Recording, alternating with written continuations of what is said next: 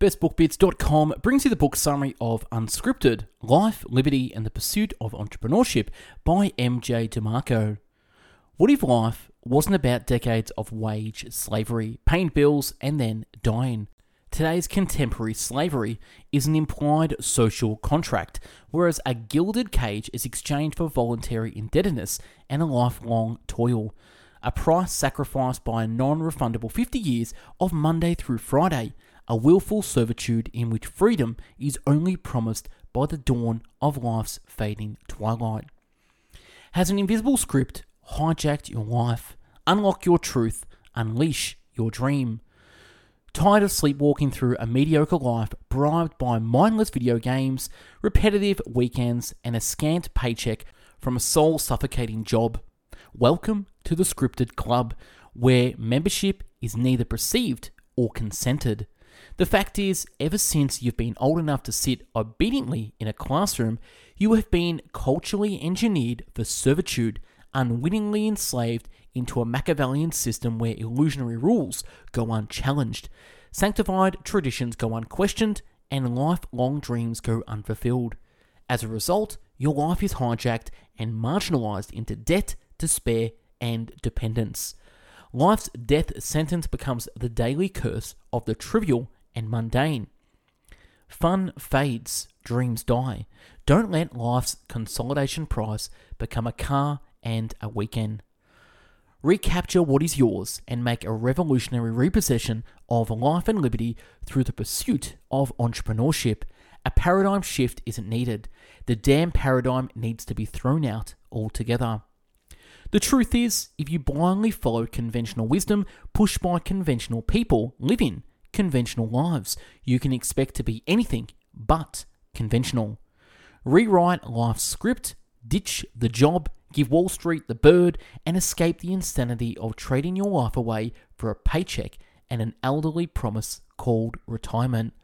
Unscript yourself today and start leading life instead of life leading you. Now, this is going to be a long summary, so uh, tune in and prepare to get your mind blown. Introduction If you don't know, let me break it to you. Slavery still exists, except today's contemporary slavery is called the script, an implied social contract, whereas a gilded cage is exchanged for voluntary indebtedness and a lifelong toil, a price sacrificed by a non redeemable 50 years of Monday through Friday, an invisible servitude in which freedom is only promised by the arrival of life's fading twilight. Unscripted is your blueprint into an awakening of abundance, freedom, and happiness, a keystone to unleashing a life you dream of. Conventional wisdom, the road to a conventional life. The rich get richer because the rich aren't bound by the script, they're the ones profiting from it. A compromised party is someone who holds the script as their life's operating system. Compromised parties can be friends, family, co workers, and authority figures, teachers, coaches, and guidance counselors. As such, script propagation is parroted. The Compromise Party was taught X, Y, and Z as a youngster, and now as an adult, they will convey the same beliefs because it's the only reality they know. The 9 to 5, paycheck to paycheck, live for a weekend is their life, and it shall become yours. When it comes to script speak from the scripted, ask yourself this if I accept average advice from average people living average lives, can I expect to be anything but average. Like a compromised party, a prejudiced party also disseminates scripted doctrine. However, whereas a compromised party parrots platitudes simply because they think it's best for you, a prejudiced party profits from script speak. The scripted operating system, the web of servitude. The scripted operating system goes like this two doors, one slaughterhouse. As you can see from the image up the top, you have the Cedars, which is friends and family, financial, education, government, corporate, and media. Going below that, you have the hyper realities, name days, corporations, money, freedom, consumerism, virtual reality, entertainment, college degrees, and hyper reality. Below that, the life paths, which is temporal prostitution. And then below that, you have door one and door two, the sidewalk and the slow lane. all going down to distraction, down to model citizen, which we'll get into soon. The scripted OS. Here is the scripted OS, the CEDARs. Like a torrent hosted within a computer system, CEDARs write and enforce scripted doctrine. As described earlier, CEDARs are compromised or prejudiced parties. The hyperrealities. The script's illusions. The hyperrealities reinforce your obedience and captivity through deception, distortion, or diversion. Temporal prostitution. Cedars and their hyperrealities sanctify a criminal trade for your most precious asset, your time. The life paths. The illusion of free choice and deciding your slave owner. Door A, the sidewalk, or door B, the slow lane, both lead to the slaughterhouse. Neither makes you the boss of you. Distraction. If you're distracted, the scripted OS stays hidden. Model citizenship becomes a foregone conclusion. Model citizenship. What is it? You unwillingly become a scripted servant who is M. Mediocre, O. Obedient, D. Dependent, E. Entertained, and L. Lifeless, and who then becomes a seeder, a compromised party propagating the scripted OS. The Cedars, Our life sucks. Yours should too. The six seeders friends and family, education, corporate, financial, government, media.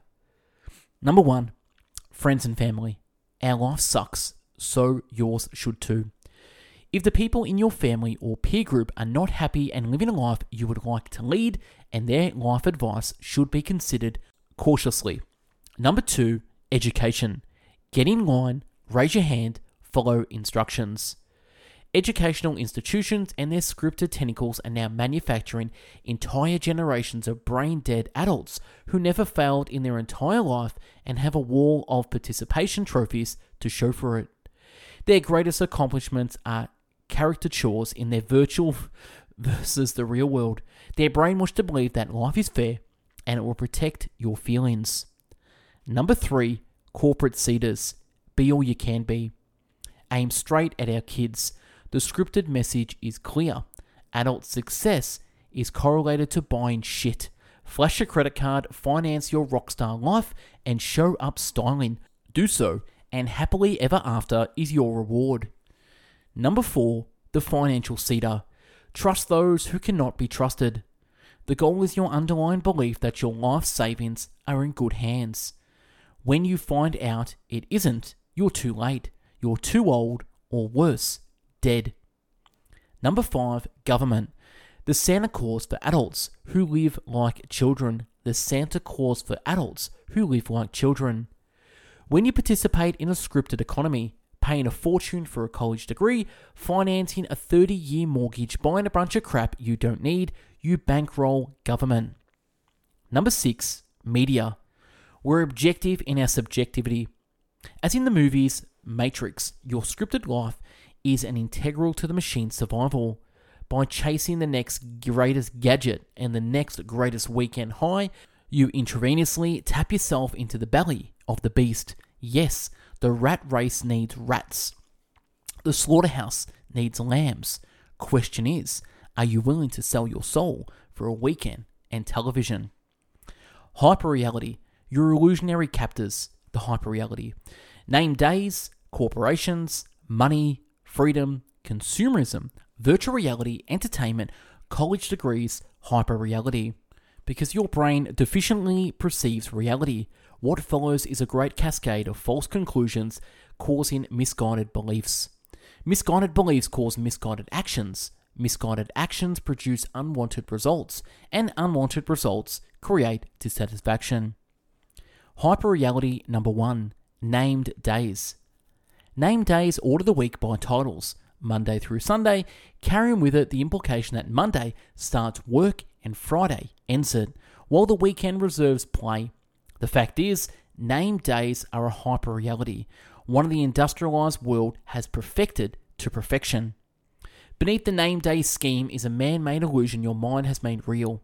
The illusion that your life's limited and precious time must be systematically segregated by days, with each day's title designating whether work or play is expected. Hyperreality number two consumerism. Consumerism is the myth that consumption can produce success or happiness. Despite that Vogue magazine, despite that Audi commercial, despite that banner ad, you are not what you own, but you can be owned by what you own. Hyperreality number three a college degree. The college degree hyperreality is two pronged. First, it is the stale idea that intelligence and financial wealth require a college degree, regardless of cost, and more so, a life without one is forever underscored by underemployment and underachievement. Hyperreality number four hyperpersonality. Hyperpersonality is a person's public image, a facade projected by fame or social media, a carefully crafted mirage that does not represent the real, humanized version of the individual. Hyperreality number five virtual reality. Virtual reality is a captivating and addictive stimulation of an alternative reality exploiting a series of enticement heuristics, competition, goal achievement, faux improvement, and positive feedback loops. Virtual reality or VR, much like its sibling hyperpersonality, plays on our desires to feel worthy and respected, while doing so with comfort and ease, void of risk and public humiliation. Hyperreality number six entertainment. The entertainment hyperreality is an emotional or intellectually irrational investment in an entertainment format. Sports, television, movies, where the investment becomes either an impassionate part of your identity or an erroneous belief about your reality. Hyperreality number seven money. Money, the world's dominant hyperreality, is a mutually shared belief that physical money, a stack of paper bills, or virtual digital money, a number on a computer screen, is valuable and that the person possessing it is equally valuable. Hyperreality number eight is freedom. The most fundamental hyperreality running rampant in the first world is freedom itself. The perception that we come into the world free and unencumbered, a sovereign person born with inalienable rights that cannot be co opted, confiscated, or subjected by any laws, customs, or beliefs. Not true. Not for you, me, or anyone else. Hyperreality number nine cooperations. Underneath the corporate vial, cranking the gears ain't monkeys, robots, or artificial intelligence, but people.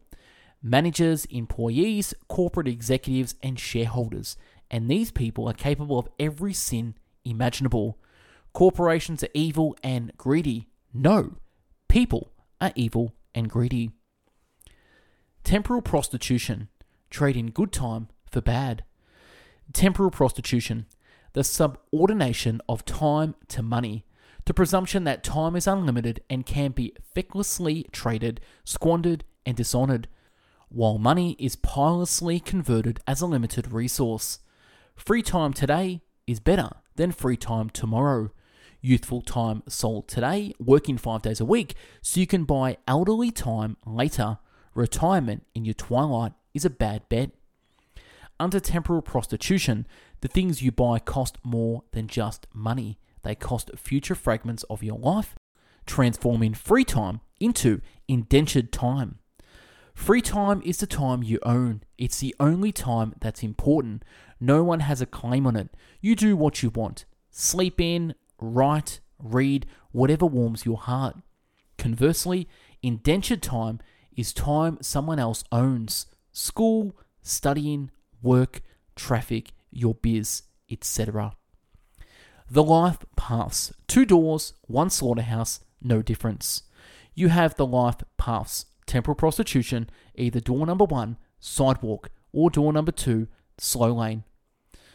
Door number one, the sidewalk. Trade tomorrow for today. The path is the sidewalk. The promise, happiness through consumption. The leash, consumption and entitlement. The collar, debt and dependence. The slave master, corporations and or government. And the rat race, consume, debt, work, or vote, repeat. Door number two, the slow lane. Trade today for tomorrow. The path, the slow lane. The promise, freedom later through investing. The Leash, Deprivation. The Slave Master, Time and Wall Street. The Collar, Hope. And the Rat Race, Save, Work, Invest, Wait, Repeat. While the sidewalker is leashed and collared by consumption and debt, the slow laner is leashed and collared by deprivation and hope. I call it hope, stop, and wait plan. Hope I have a job, not just a job, but a good job. Hope the economy gives me that good job for the next 50 years. Hope the stock market yields 10% a year and doesn't crash.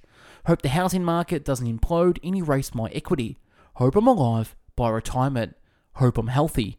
Hope the government doesn't hyperinflate my savings or the currency in which it is denominated. Hope the government can continually fund a bankrupt social security program. The script wants you to hope, stop, and wait because the time you discover winning at this crap is like snake's eyes at the craps table. It's too late. Many who struggle financially have a strong work ethic. The problem is their hard work is being channeled into an ineffective and outdated system. Distraction, the Ministry of Entertainment. The scripted OS. You see, if you're too plumply entertained in a hyper realistic distraction, you're no threat. No threat to the paradigm, and certainly no threat to the meat grinder awaiting. To sit back, relax, and focus on your movie because this train is leaving. Model Citizenry serial number 666778888. Model Citizenry. As the script's newest manufactured model citizen, life is mediocre. Life has regressed into an unremarkable yet comfortable ordinariness where thriving is not an objective, but surviving. O is for obedient. Free thinking is dead. You follow popular opinion and trust your government and the news organizations fanning the flames of your biases. D. Dependent. You're a debt serf owned by an army of corporations, product and service producers, Wall Street, government, or worse, you are owned by time. E. Entertained. Your entertained and humid mind distracts the heart to the point where your soul is no longer heard. Lifeless. L dead at 25 but not buried until 75. Goals non existent. Optimism scant. Dreams murdered. Living unscripted. Script has an escape through unscription, a life changing subset of thought and action underwritten by entrepreneurship. As fuck you implies, unscripted is about pure, unadulterated life and liberty. Life means owning your time and thoughts while curating your existence. It is not just to be, but to become. The fuck you of liberty has five primary freedoms. They are number one, freedom from work. Number two, freedom from scarcity and fiscal constraint. Number three, freedom from hyper realistic influence. Number four, freedom from hope and dependence. Five, freedom from ordinary. Fuck this before fuck you. This fuck this event is a traumatic moment, epiphanic and painful. It's a pejorative mental breakdown, one that sounds like any of the following. No more, I've had it, or I can't live like this. This fuck this event smacks you when the pain of the status quo finally exceeds the anticipated pain of its escape, the point of no return where nothing else matters. Fuck this event are memorable and often unmistakable. If you are unsure of yours, more than likely you have not had one. You see, most people are interested in entrepreneurship, financial freedom, and success, but most never commit. Why? It just doesn't hurt bad enough. There's only one way to tell the difference between a fake fuck this event and a real fuck this event. A fake fuck this event has four threats, and any one of them will send you right back to the script. Our real fuck you event has no threats. To breathe or not to breathe isn't a conscious choice, it just happens. Threat number one mediocre comfort. A real fuck this event doesn't care about mediocre comfort. Give a man an okay job that pays just enough to provide mediocre comfort, and I'll show you a man that will keep his job indefinitely. This is by design. Threat number two your guarded pride and ego. If you're not willing to take a minimum wage job, you're not willing to be an entrepreneur. Entrepreneurs can go weeks, sometimes months, without getting paid. Are you willing to make that sacrifice? If you aren't willing to work for the minimum, how can you expect to work for nothing? Threat number three I have responsibility. Responsibility necessitates consumption. Stack extemporaneous responsibility into life, and consumption is mandated, and the script loves consumption. Threat number four fear. A real fuck this event fears nothing. An epiphanic fuck this event understands that the world doesn't end when you lose your job. The unscripted entrepreneurial framework, Tune EF. The micro and macro processor scaffold the framework and grease the entrepreneurial G spot, unscripted's birthplace. The first sub process is your micro process. Your microprocesses are the thought patterns, your beliefs, biases, and your ability to self reflect. It's how you think, feel, and interpret the world around you. The framework's second sub process is a macro process. Macro processes are repeated and modified actions. The words repeated and modified are critical to results. Changing the action from an event, a solitary action, changing nothing, to a process, an action chain that changes everything. Successful micro macro process. Looking at the image, you can see micro process, then heaps of macro process on the way to the event, which is the goal.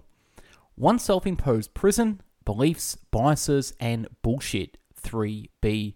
The unscripted entrepreneurial framework, beliefs, biases, and bullshit. 3B. Beliefs. What you think is true that necessarily isn't biases, your mental shortcuts and default assumptions after reaffirming or protecting your beliefs. Bullshit, your internalized narrative about why things are, or simply the bullshit you sell yourself. Belief number one the shortcut scam. Ordinary doesn't compel extraordinary. The shortcut scam is the idea that extraordinary results can be achieved by uncovering a secret bypass or a miracle weapon, and such can skirt the real hard work that actually creates the extraordinary results. The process principle is an intelligent awareness that extraordinary results require an extraordinary effort consisting of daily habits, routines, and sacrifices. Here are the nine steps to help you moving toward the process side of the event slash process dichotomy. Number one, intelligent awareness to neurological defaults.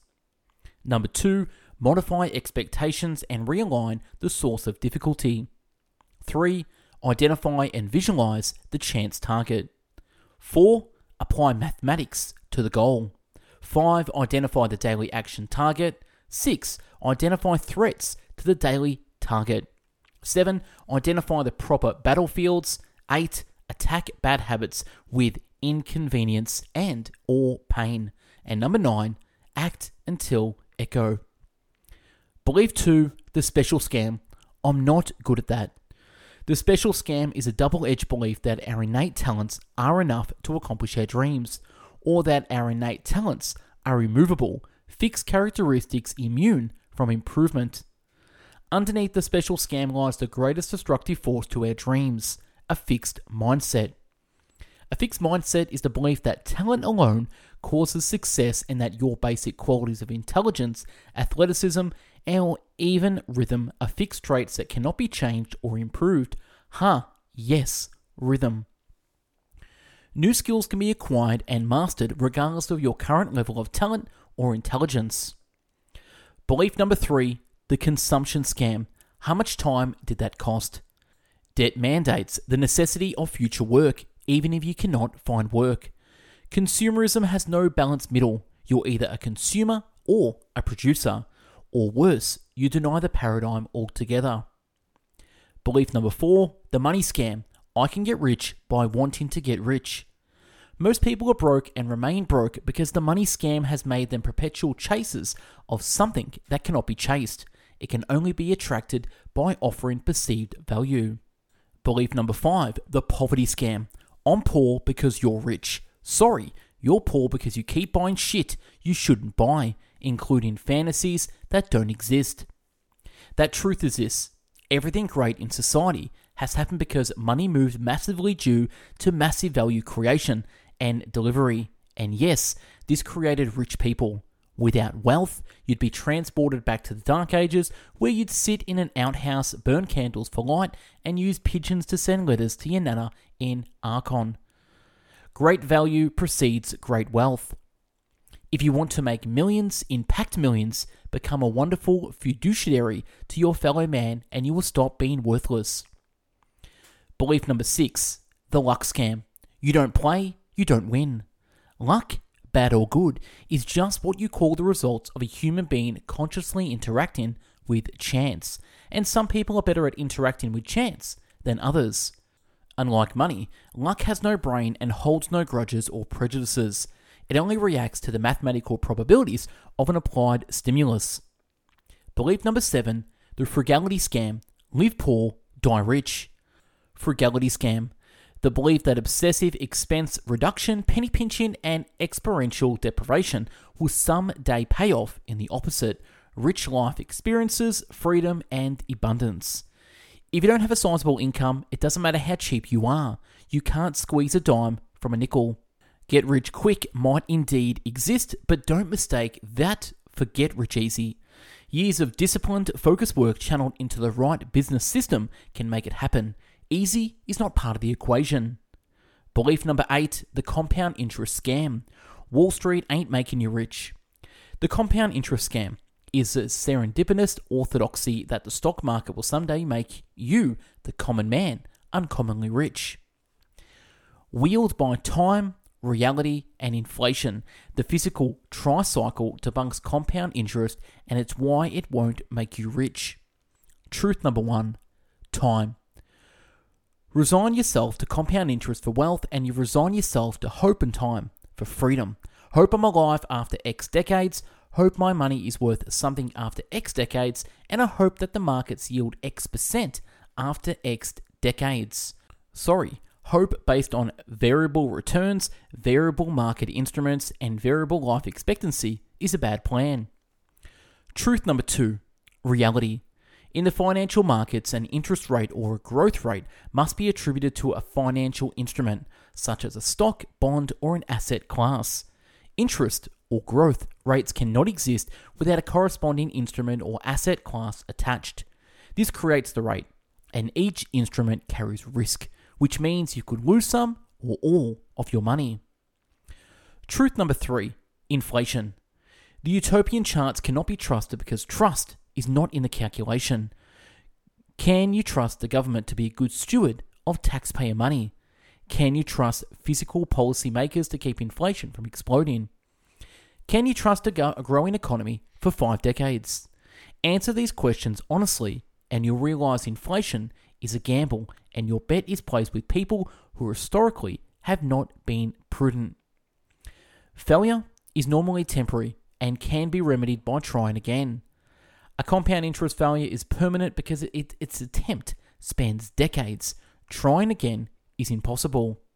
And in the end, Wall Street is not a place for growing wealth, but a place for asset speculation, earning income, and deploying capital. Yes, save early and often. However, don't think you can sail to the promised land on a compound interest wave. It's ineffective for creating wealth unless millions are amassed first. Then it's powerful, perhaps as powerful as Lustig's money printing machine. The biases, your brain's delusions.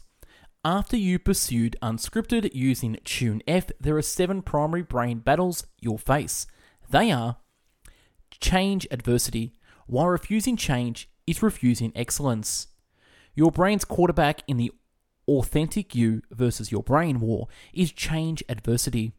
Change adversity is your brain's prediction for comfort and status quo, despite being surrounded by change. Behind change adversity is what called a status quo bias, our brain's preference for predictability over instability. With change adversity as our brain's frontline defense, change adversity's threats are double edged. Righteousness, why you'd rather be right than rich. Righteousness is not about being fair or just, but about our urgency to see and hear only things that support our biases, while discounting, ignoring, or arguing the rest. Antithetical apathy. Though suffocating, shouldn't hate air. If financial freedom and, and autonomy are your goals, your beliefs must align with those goals. If they don't, you'll either A. lie to yourself, or B. sabotage your effort, causing tension and stress. Both make goals unattainable. Seymour Washing unconventional compels conventional reactions. When traditional paradigms are opposed or questioned, not only is the message attacked, but so is the messenger. A Seymour Washing is the friction we face when other people discover we aren't following the conventional, scripted brainwash. Podium popping. When someone else's pen can't write your story. We're all perfectly imperfect, including our heroes. While doing X, Y, and Z might have worked for jobs, it might not work for you. Every one of us needs to stop hero worshipping mortal beings and be our own heroes. Every one of us needs to stop hero worshipping mortal beings and be our own heroes. Be a hero to your wife, to your family, and to your children. Stop trying to write your story with someone else's pen and instead start using your own. Survival spotlighting. Failures keep their mouths closed. Survival spotlighting. Failures keep their mouths closed. Survival spotlighting, which is similar to podium popping, is when you focus on survivors of some process because they've showcased while overlooking those who are not, usually due to lack of visibility, and hence you come to an inaccurate conclusion. Momentum paralysis, while you can't move despite movement. Momentum paralysis is not about immobility, but being unable to depart from your current course of action. It is our tendency to allow momentum or flow to carry us through life rather than making proactive decisions, which are decisively better for our future, even when those decisions have painful or uncomfortable attachments. Bullshit from bullshitters, crutches, cliches, and cults. The story exemplifies the next B among the three Bs bullshit. Bullshit 1.0 is crutches the stinking pile of excuses and manufactured fairy tales we tell ourselves. These scapegoats justify do nothingness. Other times they explain away failures or circumstances. And as long as we clutch these convenient fantasies, change adversity and righteousness bribe us into buying our victimhood. Bullshit 2.0 is cliches, a bunch of meaningless mantras and proverbs revered as gospel, pithy slogans, sweat and soothing, reassuring, and unfortunately, invitations for more do nothingness. And Bullshit 3.0 is cults and their leaders, gurus and slithery figureheads who will fill your head with whatever you want it to be filled with. Money buys happiness when you let it buy you freedom. Money buys you happiness when you let it buy your freedom. The paradox of practice is the art of selling a strategy that the author doesn't really use or that isn't responsible for making him rich. Burying bullshit. Three bulldozers. Technique number one Socratic questioning. Socratic questioning is a disciplined inquiry into trains of thought. By looking into the depths of these trains, biases, assumptions, and possible blocks of progress are uncovered. Technique number two the cancer corollary. The cancer corollary is a hypothetical syllogism that exposes cerebral bullshit and eradicates it. Used willfully, it kills paper crutches and dart-boarded excuses. Anytime your cerebral dogma mouse off and argues you're too young, too old, too poor, too this and too that, the cancer corollary breaks the pattern. When someone has what you desperately want or need, their backstory becomes irrelevant. And this is irrelevant because it proves that race, education, divorce, marriage, ugliness, this, that are all self funded delusions. The fact is, when you have what others want, no one cares about your circumstances, your whys, your motives, your degree, your history, your anything. Technique number three identity cataclysms.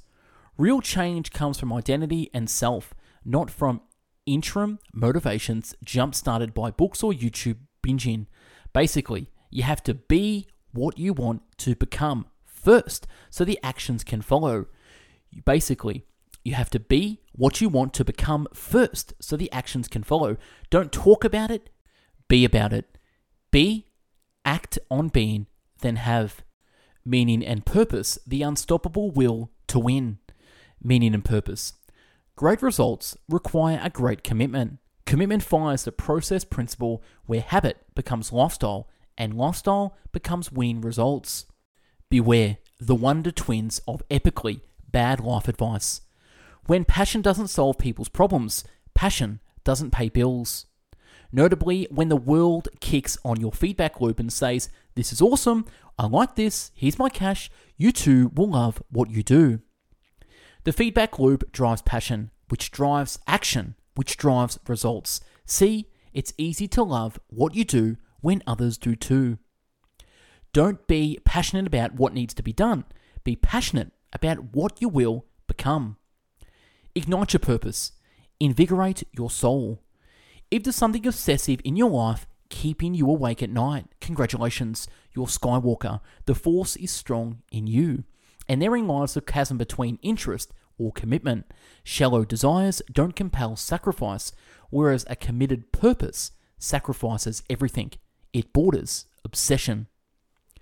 Denying the control in your life denies your free range freedom and blunts autonomy and happiness. You can always control what you do and how you think. You can always control what you do and how you think. How to create a business that changes your life. Fastlane Entrepreneurship. Represented by the left circle and unionized with a strong meaning and purpose, compelled with rewritten beliefs, Fastlane Entrepreneurship is encompassed within one governing principle a productocracy, followed by five core commandments, frequently referred to as CENTS. The productocracy, how to print money and sleep well. Productocracy. A productocracy pulls money to the value creators, businesses who grow organically through peer recommendations and repeat customers, compelled by a distinguished product slash service not readily offered elsewhere. The evidence of heavy advertising signifies an increased probability that a productocracy, an incredible tell your friend company, is not evident. Few make buying decisions based on advertising. Instead, buying decisions are made through social media, personal recommendations, and peer reviews. Perceived value hustlers are interested in having the best marketing, the best copy, and the best sales funnels, not the best product. The commandment of control own what you build. Control.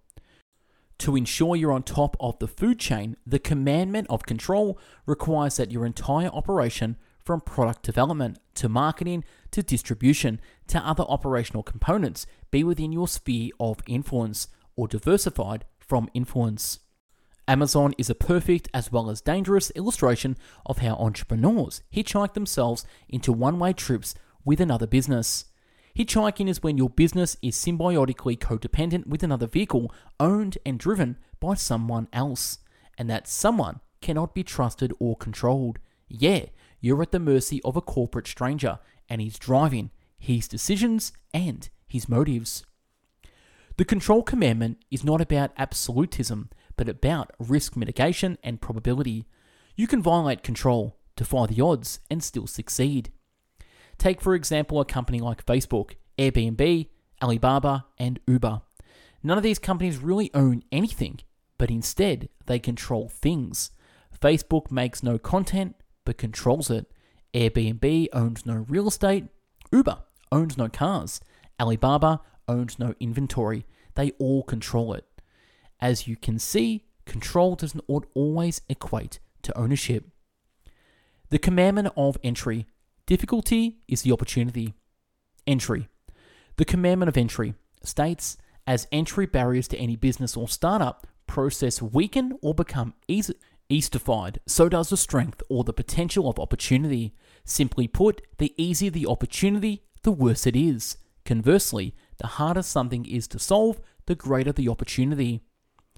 Entrepreneurship is about problem solving, creating convenience, satisfying desires, and becoming valuable. If you're an entrepreneur scooping for ideas, the best are the hard ones because the difficulty represents the opportunity. When difficulty doesn't exist and the commandment of entry looms, another red flag is hoisted. You aren't solving any problems. The magnitude of the problem solved is the magnitude of money you can make. The commandment of need how to engineer opportunity in any industry. Need. Whenever you say, I can't find ideas, what you're really saying is, the world is perfect and it needs nothing. The commandment of need states if you own a controlled and entry barred enterprise that provides relative value, satisfying needs or wants, you will win growth, profits, and possibly passive income for life.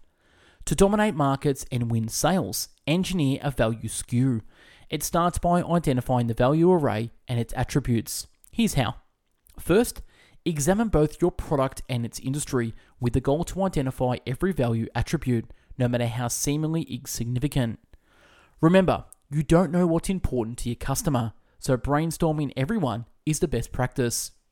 The second attribute group is its secondary attributes, which consist of the product's marketing and delivery to the customer. This would be your website's design, order processing, photos, company story, customer service, shipping, refund policy, telephone or lack thereof, sales copy, reviews, social media post, anything that could make or break a sale is an attribute. Whenever you can skew value within a product's pool of attributes, you stand out and cast a bigger market tent. The bigger the skew, the more attractive your company becomes to the consumer. Value skew. The six misappropriations miss. Number one, the market myth. This is where the business owner ignores the market and doesn't see relative value as a success metric. Number two, the isolation myth is the figurative equivalent of going to a gunfight with one bullet in the barrel, evaluating value and opportunity contingent on one sliding variable price. Number three, the blockbuster myth. This is where you errantly isolate the value metric based solely on your ability to craft a unique product never before seen. Number four, the crowded room myth reasons that your idea is no good because someone is already doing it. The market is too crowded and there isn't room for you. Number five, the empty room myth. Once the entrepreneur discovers the room is empty, the idea is devalued based on the rationale oh, there isn't a market for it, or there mustn't be any money in this industry. Number six, the use myth. Yes, you must believe in your product and its superiority. You must be a fan of its value to the world, but you yourself. The use myth holds that only other people need to find it valuable. You do not. Finding Fastlane ideas 13 ways. Finding Fastlane ideas and creating value come from one or two sources. Number one, innovation. You blaze your own path and do something never done before. Number two, improvement. You tread an existing path and do something being done already, but do it better by skewing value attributes. Number one is language. Pay attention to what you hate. No matter how nuanced or stupid it might sound, what do you wish was easier, more convenient, less painful? Number two, inconvenience. Anything inconvenient is an opportunity. The inconvenience can be the product itself or the process surrounding the product. Number 3, simplification and or easification. Anything complicated which needs simplification is an opportunity. Number 4, wants. A want is something desired but not necessarily needed. Utility and functionality are secondary. Want opportunities are plentiful because demand can be influenced by marketing. Number five, service gaps. Crappy customer service is an opportunity. Six, geographical arbitrage or changing the pond is taking something common in your area and repositioning it to an area where there is an inadequate supply. Crowd feeding entry violations. The best opportunity rarely comes from joining the crowd, but serving it. Number eight, value arbitrage. The mechanism behind value arbitrage is simply adding value. 9.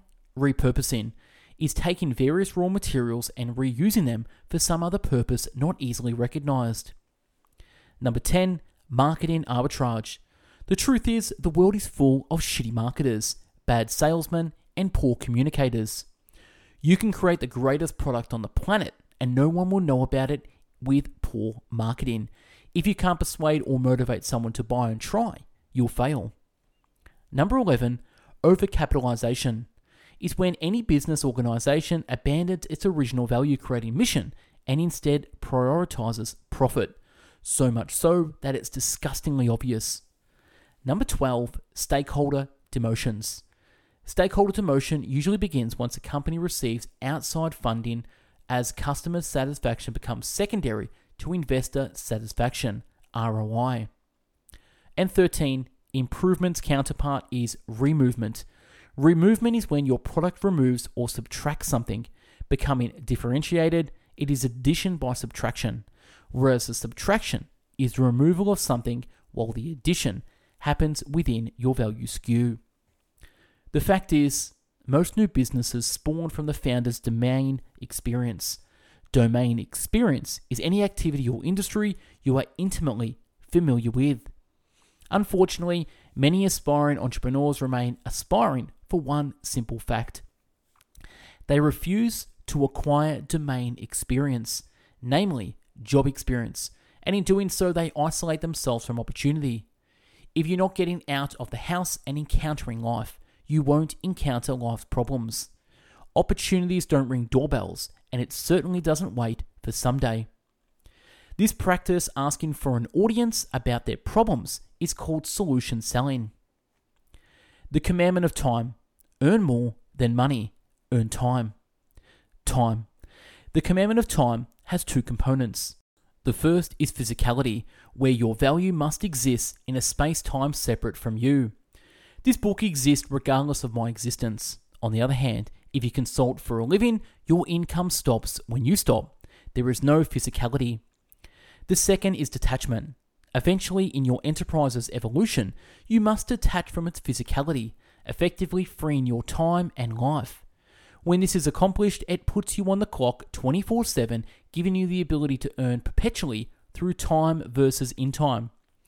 This is how you wake up and earn a day's wage before brewing the morning coffee. The big irony of passive income is it's anything but passive. Every single entrepreneur I know enjoys passive income today, exercised an extraordinary and committed process yesterday. To honor the commandment of time, simply forget about it. Yeah, forget about it, but only in the short term. Instead, focus on legacy value systems, LVS for long term. There are six legacy value systems, each capable of passive income. Some are more autonomous and hands off, while others require more babysitting, sometimes for years. In order of legacy strength, they are number one, money systems, two, digital product systems, three, software slash internet systems, four, rental systems, five, human resource systems, and six, product systems. Your objective in creating legacy value through a business system is an intermediate payment of money, but an eventual payment of free time. The commandment of scale win life and liberty, not dinner and a movie. Scale. Scale instructs that legacy value systems must be replicated through mass or magnitude while making a profitable impact. The four definitive components are number one, legacy value system. 2. Replication. 3. Mass or magnitude. And 4. Profitable impact. Expected value is expected outcome of many occurrences.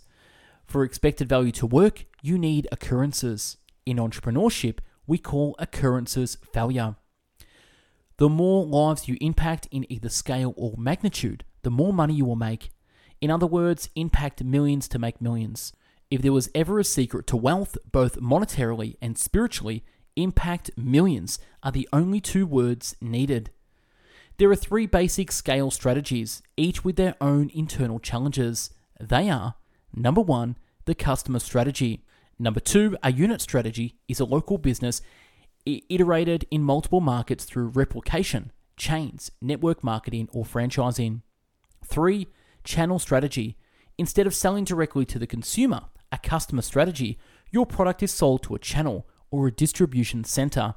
With a channel strategy, your challenge isn't selling to your end user, but selling wholesale to the decision makers of the channel. Kinetic execution. everything significant started insignificantly. Kinetic execution. Kinetic execution is meaningful action before answers, a method of situational and incremental problem solving graduated to resolve a larger problem, which culminates into your business solution. Components. Kinetic execution's first component is represented by the outermost circle, the market mind, an understanding that the market cannot be forecast, predicted, or tamed. As an entrepreneur, the best we can do with the market mind is engage it. Whenever you interact with the market, two types of reactions are inevitable. Number one, the most common, diffusion, and two, the desired, echoes. Diffusion is when the market absorbs or ignores your message slash value proposition and chooses to do nothing. Despite this, it's still a reaction. A market echo is direct feedback, a reflective, unbiased, and uncensored representation of the market mind. Saturating the market with your action is great, but you've got to tune your senses and unwrap the gifts of echoes. Inside, you'll find clues to where you should and should not be heading. Action and assessment are worthless without adjustment. The entire point of grinding the first two as is to uncover how to react. The seven P's of process go from idea to productocracy. Kinetic execution's final sequence is represented by the innermost circle and the customer lifecycle, the seven P's of process.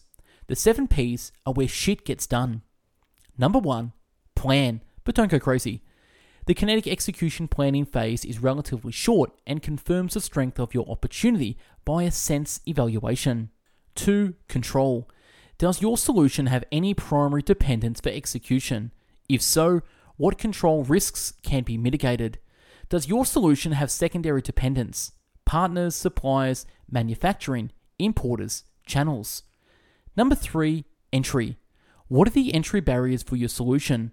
What key resources, assets, or relationships strengthen and can strengthen your entry walls. Does your solution require substantial resource inputs and or coordination for execution? Is the concept to launch 2 days or 2 months? How will your competitors respond to your solution and can you sustain their adjustment? Number 4 is need. Have you identified all the value attributes within your industry?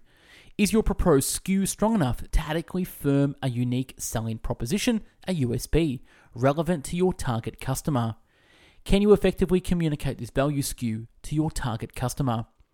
How is your solution monetized? What are the primary and secondary revenue models? Number five is time. What resources, if any, are needed to dissolve your solution from your time? What dependencies are needed to dissolve your solution from your time? What are the future challenges for these requirements? 6. Scale. Are these existing mediums, channels, or partners that can reach large numbers of your target market? What is your solution scaling economy and their resources, funding, infrastructure, and human capital required to scale it? Are there any scale challenges in the cost, structure, and or supply chain? After your concept survives the CENTS ringer, it's time to prove its worth. Nothing sucks more than spending months and thousands of dollars only to discover the market doesn't want your product.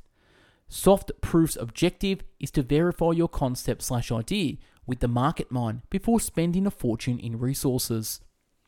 In entrepreneurial circles, the soft proof is often referred to as validation. You can soft proof your concept either indirectly or directly using six different methods. Number one, language patterns. Two, channel research. Three, search volume. Four, ask slash interview the market. And five, market simulation. Captured email addresses are circumstantial soft proof, cash is a verdict, and hard proof. Once your idea is soft proven, you're ready to draft your process path. The key for an effective process path is to define the major action blocks and their requirements while eliminating unnecessary actions and their cost. After outlining the process path and confirming soft proof, you probably need a functional prototype. For digital services, this is your beta version. Your objective is the prototype stage isn't a feature rich masterpiece, but something simplistic yet valuable and economically demandable to the marketplace. In the end, it must do what you claim. the prototype stage is developed within the desert of desertion, where entrepreneurs are clubbed with shiny object syndrome. Every idea seems better and easier than the one they're working on, with no feedback loop, zero sales, emails, or market resonance. For months, the motivation cycle stalls and the passion can quit us. This is normal. Expect a long and lonely walk. Mud through it and let the market mind light the way. The next three stages with the kinetic execution model all occurred within the customer lifecycle, a transitional process where strangers are turned into prospects, prospects into customers, and customers into disciples. The life cycle has seven steps. Number one, awareness, exposing your product to the target customer. Example, your target customer sees your product's ad in their Facebook newsfeed.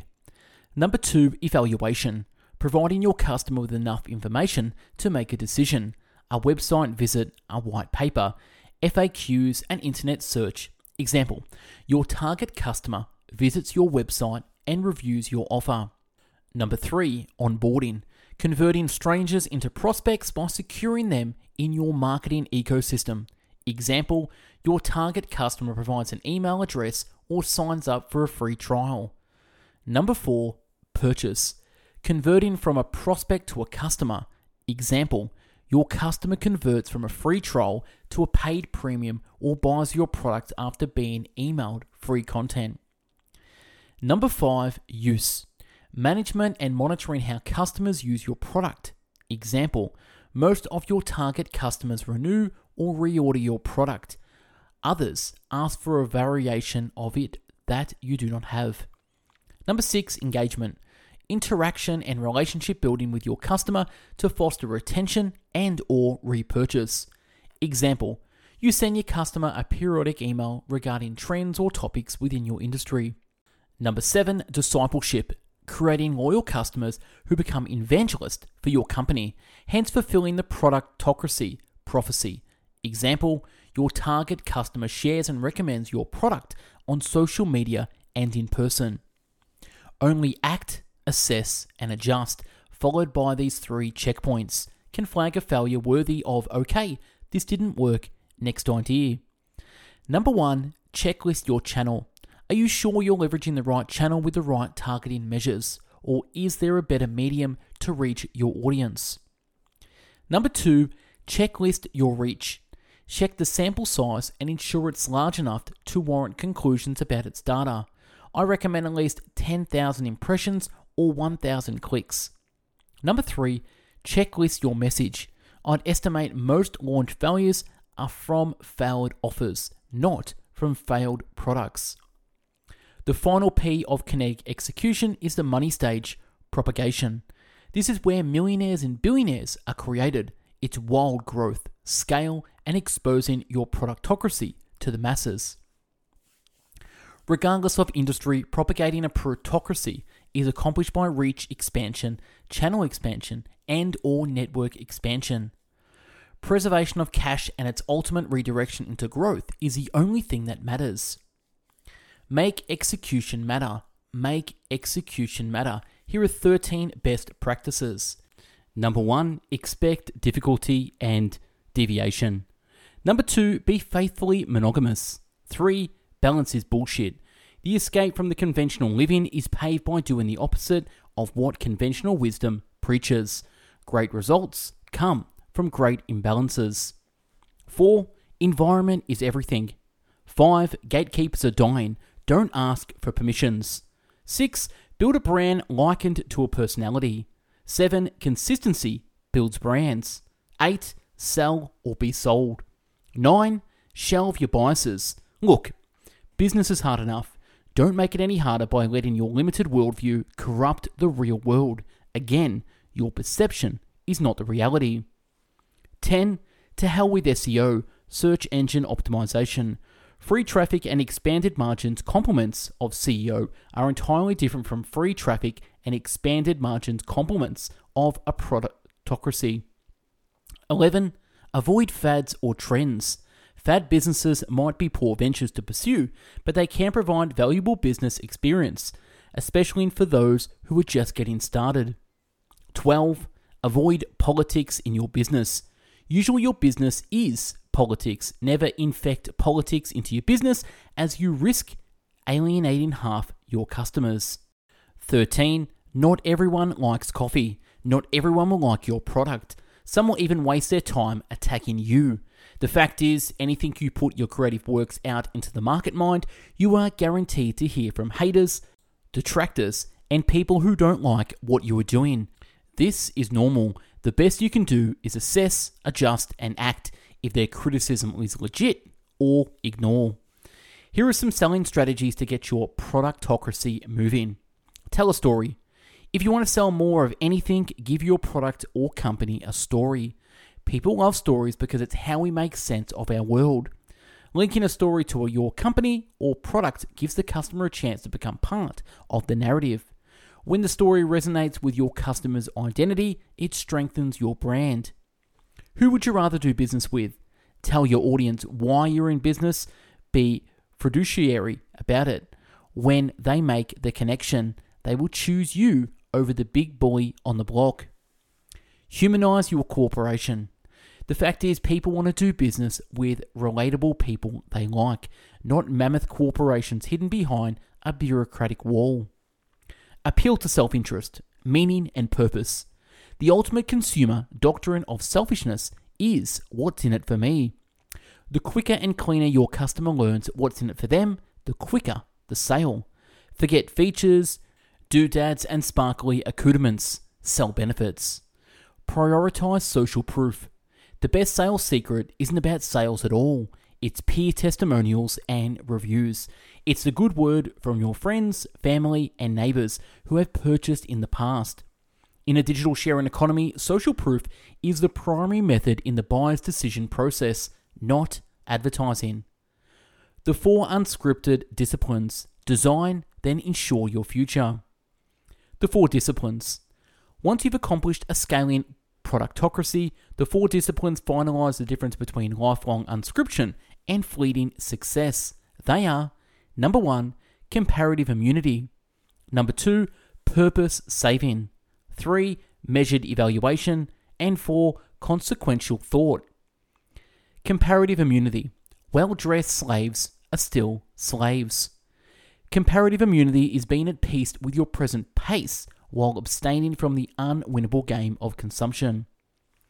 Comparison is future orientated and focused on what is missing, creating anxiety. Gratitude is present orientated and focused on what you have, creating peace. Purpose saving, prepping for lifetime passive income. The second unscripted discipline, purposed saving, is the one that gates the promised land, the end of forced servitude, past due electrical bills, car payments, and price checking a box of Cheerios.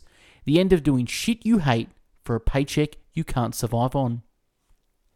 Your three objectives under the purpose saving discipline are number one, lifetime passive income.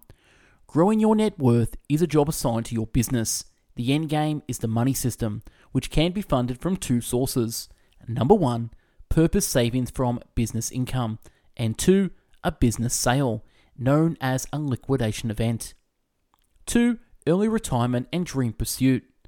3. Tax relief. A total financial reconstruction consists of five retooling phases. They are step number one, reframe. Reframing is changing your perception about money.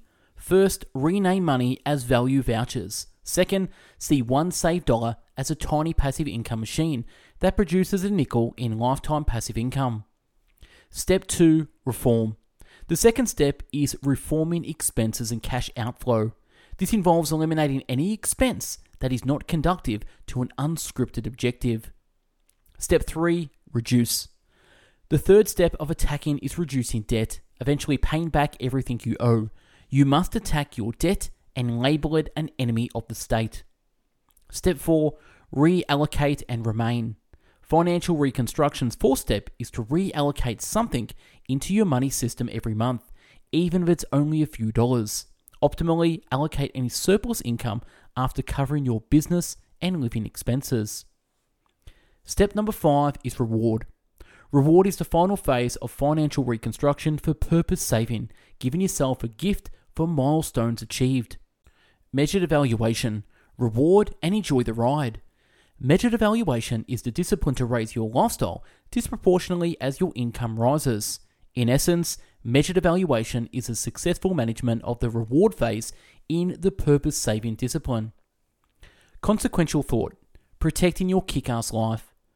Consequential thought, the foresight into the consequences of our actions and knowing that our choices are unfairly weighted toward the bad ones. More money doesn't solve money problems.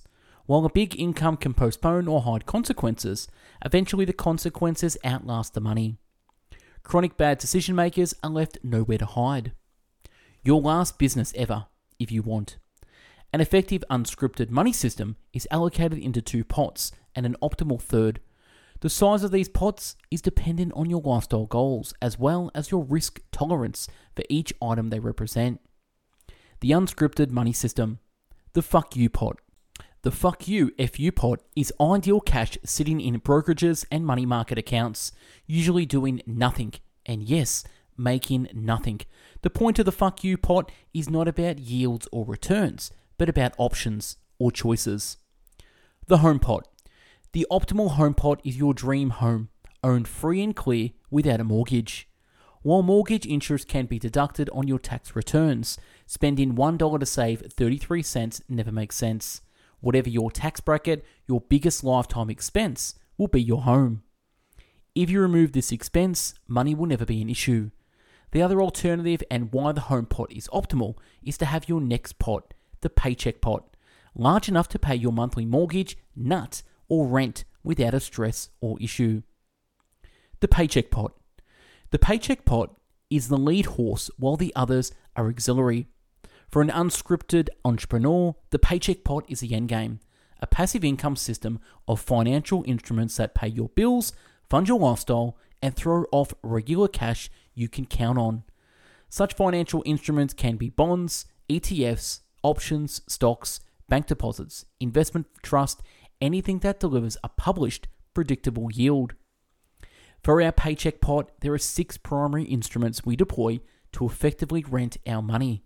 They are number one, stock dividends, two, REIT dividends, three, MLP partnership incomes, four, bond interest, five, loan interest, and six, managed income. No matter if you're investing 10,000 or 10 million, there are seven rules I incorporate to ensure my principal is kept safe and the income flowing. Number one, the rent rule states that any time you cede control over your paycheck pot, money, demand rent, not unconditional promises, and coin flip pipe dreams. Number two, the snap rule requires that paycheck pot investments must remain highly liquid or recallable back to cash at the snap of a finger. 3. The apocalypse rule holds that only catastrophic threat to your principal investment has to come from a global financial apocalypse. Number 4. The 3 years in 3 months rule. If any of your investments, whether they be stocks or bonds, appreciate unrealized gains greater than or equal to 3 years in dividends in any 3 month period, sell and take the profits. Number 5. The Admiral Ackbar rule. Dividends traps. Alluring investments that ping your radar not because of great balance sheets, but because the dividend yield is eye popping, tempting. The Ackbar rule is a classifying identifier between an income investment and a speculative one. The rule is not disqualifying, although I avoid them, but quantitative. Such investments don't belong in the paycheck pot, but in the speculative fuck you pot. Number six, the 1% rule. When dealing with managed distributions from managed funds, avoid any fund with a management fee greater than 1%, excluding interest charges. And 7. The ostrich rule states that you should avoid investments where the business no longer jives with either the cultural or economic climate. Unscripted. My friend, this is the first day of the rest of your life. It is precious and it's yours. Don't give the script the deed to your life. Claw it back, rip it up, and rewrite your own unscripted story. And that's wrapping this book summary on Unscripted by M.J. DeMarco. What do you think? If you want to hear from M.J. DeMarco, I have interviewed him in the latest book Summary Podcast. So check it out now on YouTube, Spotify, Google Podcast, Apple Podcast. We at Best Book Bits are on our way to do 1,000 book summaries in video, written, and audio format. Check us out at bestbookbits.com. Subscribe to the YouTube channel, and again, follow us on Spotify wherever or wherever you listen to podcasts. Now, if you want to download this PDF summary, click the link below to download that. And if you want to sponsor Best Book Bits, you can by educating yourself further with our premium products and services. So head over now to bestbookbits.com forward slash products where you can get consulting, coaching, ebooks, books, courses, and all the good stuff there. Again, thank you for watching and listening to this long summary. Go out there and live the unscripted life. Take care. Bye bye now.